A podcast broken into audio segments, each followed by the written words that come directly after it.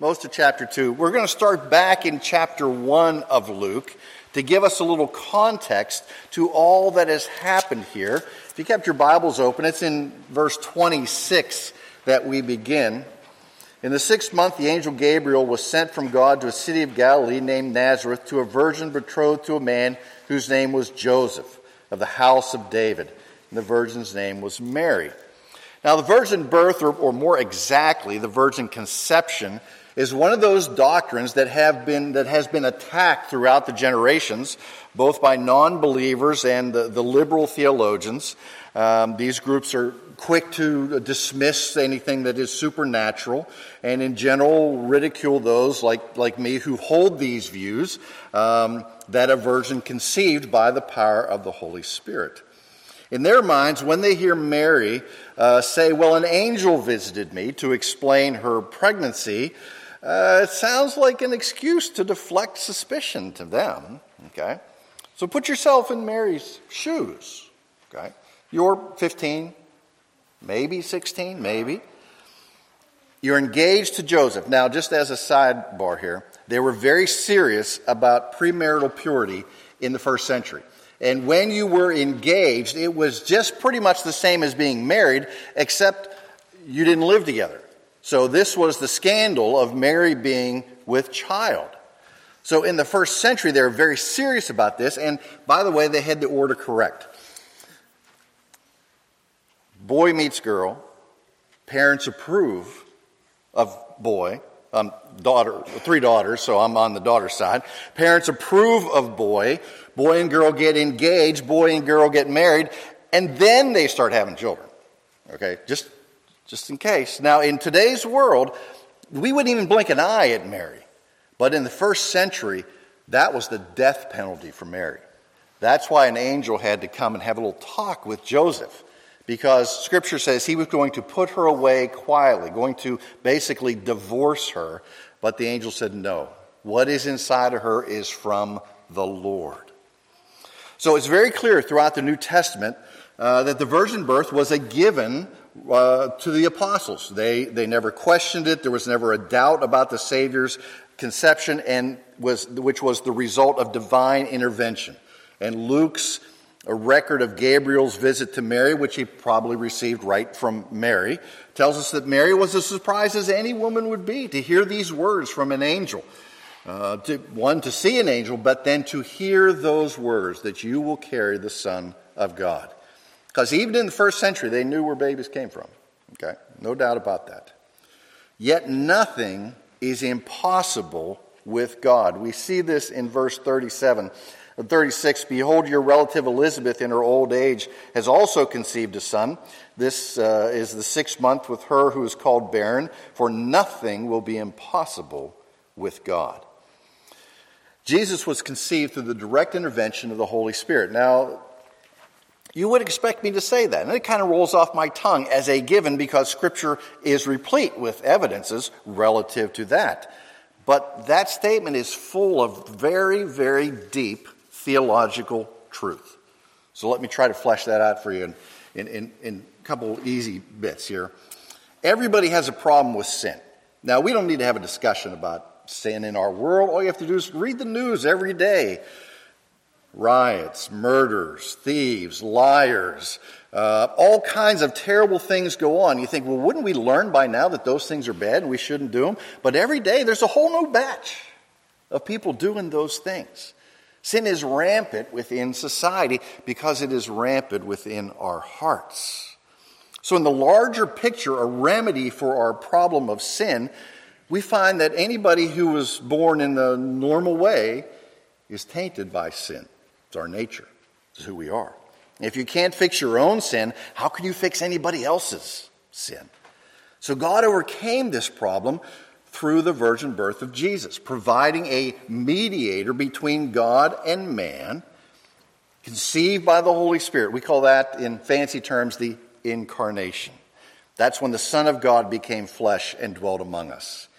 He did so without inheriting the sin nature that I have, that we all have. So, what about Mary? Well, in the birth announcement of Jesus, as it was delivered to Mary, Scripture tells us that she has been blessed far above any other woman.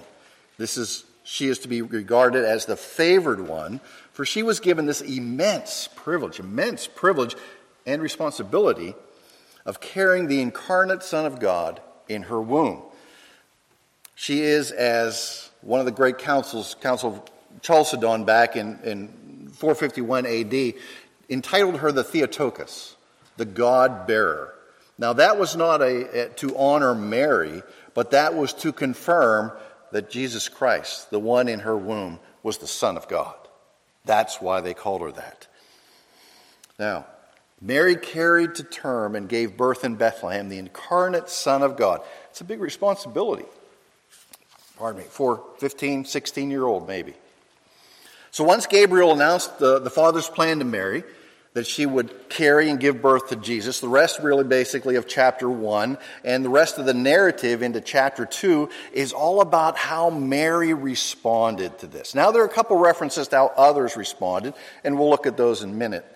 But what did Mary say after the angel explained all these things to her? Now, if this was a modern day Mary in, in today's world, she might go, wow, that's really cool, okay? That is really something you know what? I think I'm going to start a blog. And, and, I'm going to do some Instagram as, as I go along and show how it develops. And then I'm going to write a book at the end. I'm going to go on tour. I'm going to get on Oprah. It is going to be fabulous. That's not what Mary said. Behold, I am the maidservant of the Lord. Behold, I am the maidservant.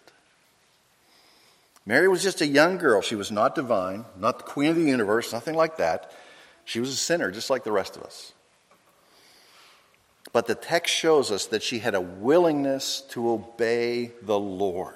A willingness to obey the Lord. And this is what we can learn from Mary how to be in subjection to God when He's got a different plan than our plan.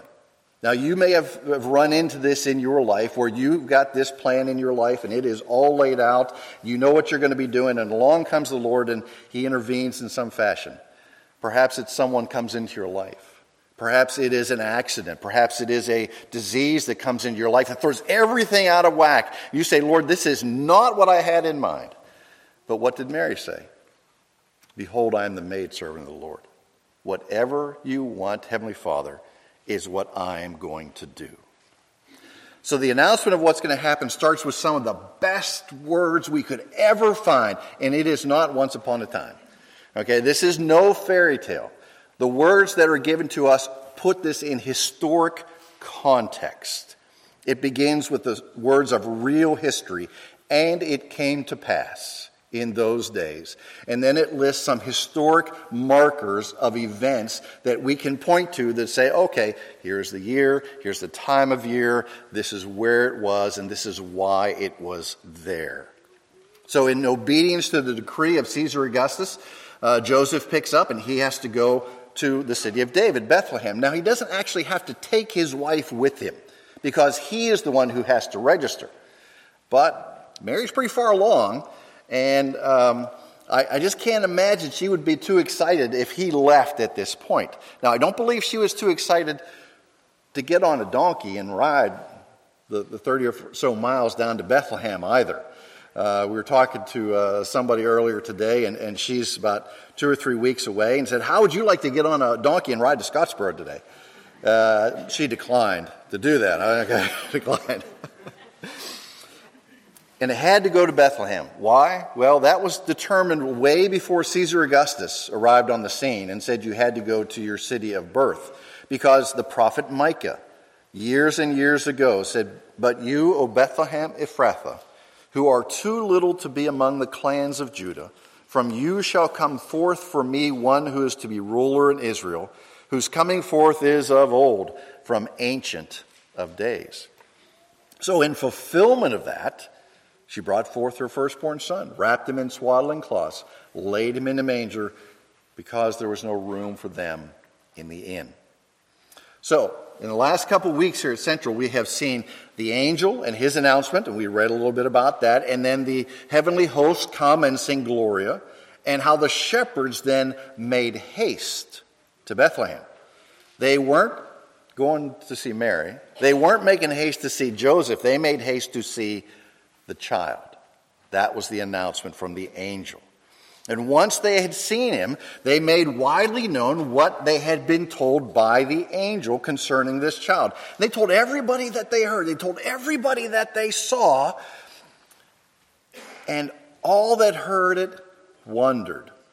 Now, the, uh, the translation here is very good on those words. All that heard it wondered. Wondered. Isn't that interesting?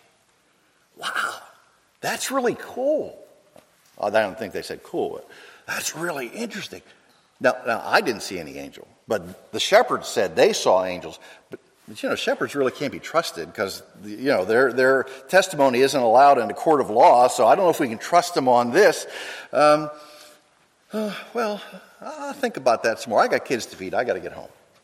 They wondered about it. The wondering is an unbelieving wondering a momentary thought that perhaps, perhaps there was something bigger than themselves out there. Perhaps that there is a God out there who has deigned to come into this world in the form of a child, just as the shepherd said. Just maybe, just maybe they would think about it in their bed at that night when, they're when it's all quiet and the only voice they hear are the ones that are inside their own head. Maybe God actually did come into this world. Oh, I don't know.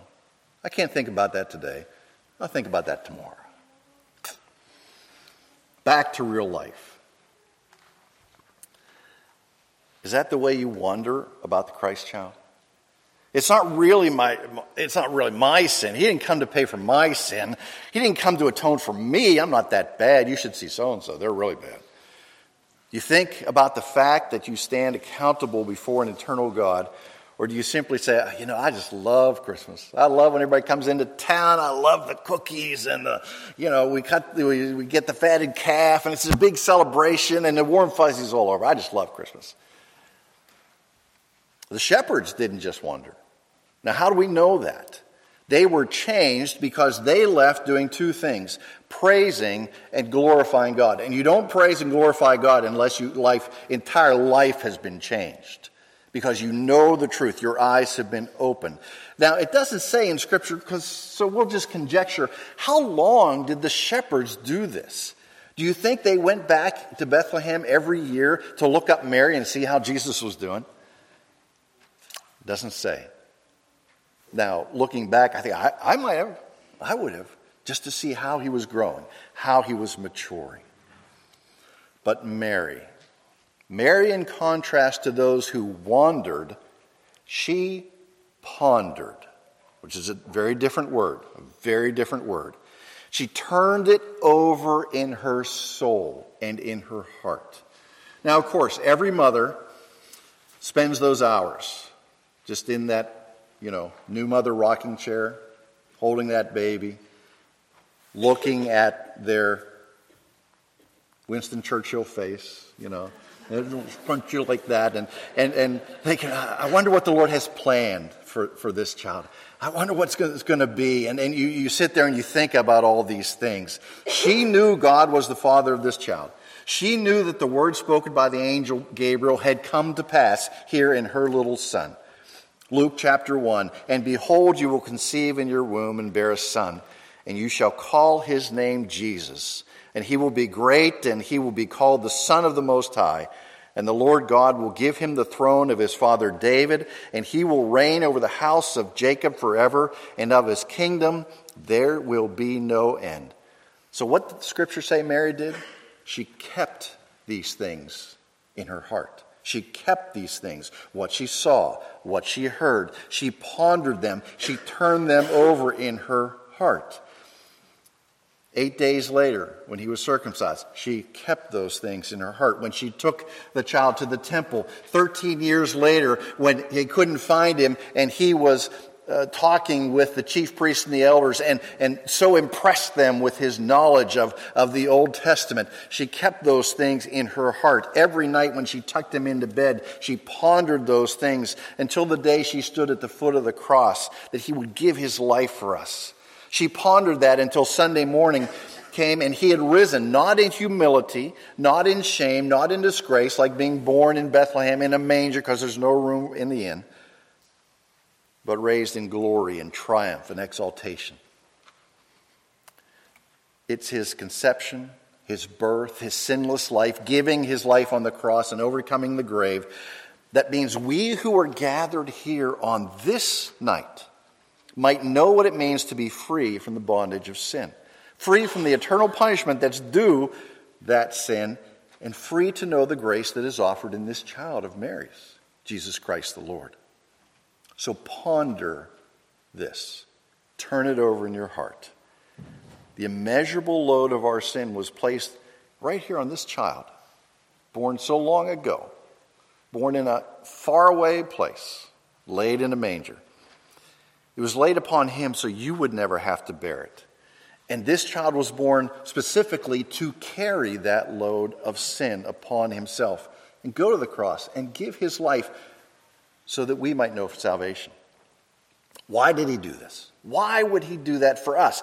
Think about yourself. Really, are you worth the life of the Son of God? To him you are. To him you are. Could he, Jesus gain something from this? Did he earn something he didn't have? What could come to him that was not his? He owned everything. He did it for the joy set before him. That's what Hebrews tells us. And that joy is the freeing of your soul from the bondage of sin and giving you eternal life. So let's pray. Our Heavenly Father, we come here on this night to ponder the things of Christ, to turn them over again and again in our hearts, in our minds, in the very depths of our souls. We don't want to be just those who wonder about what happened. We want to be those that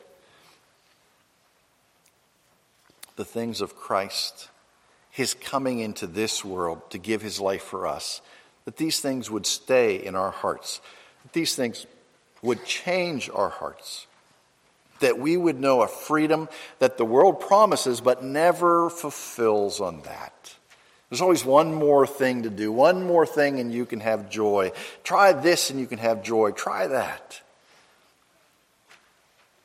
We will never know the joy until we know Christ. Then it's a joy that can never be taken from us. Let us experience that this night, Lord. Move in our hearts that we would leave changed by this child born so long ago this child who was born to give his life for the likes of us. And we ask this in Jesus' name. Amen. We're going to participate here.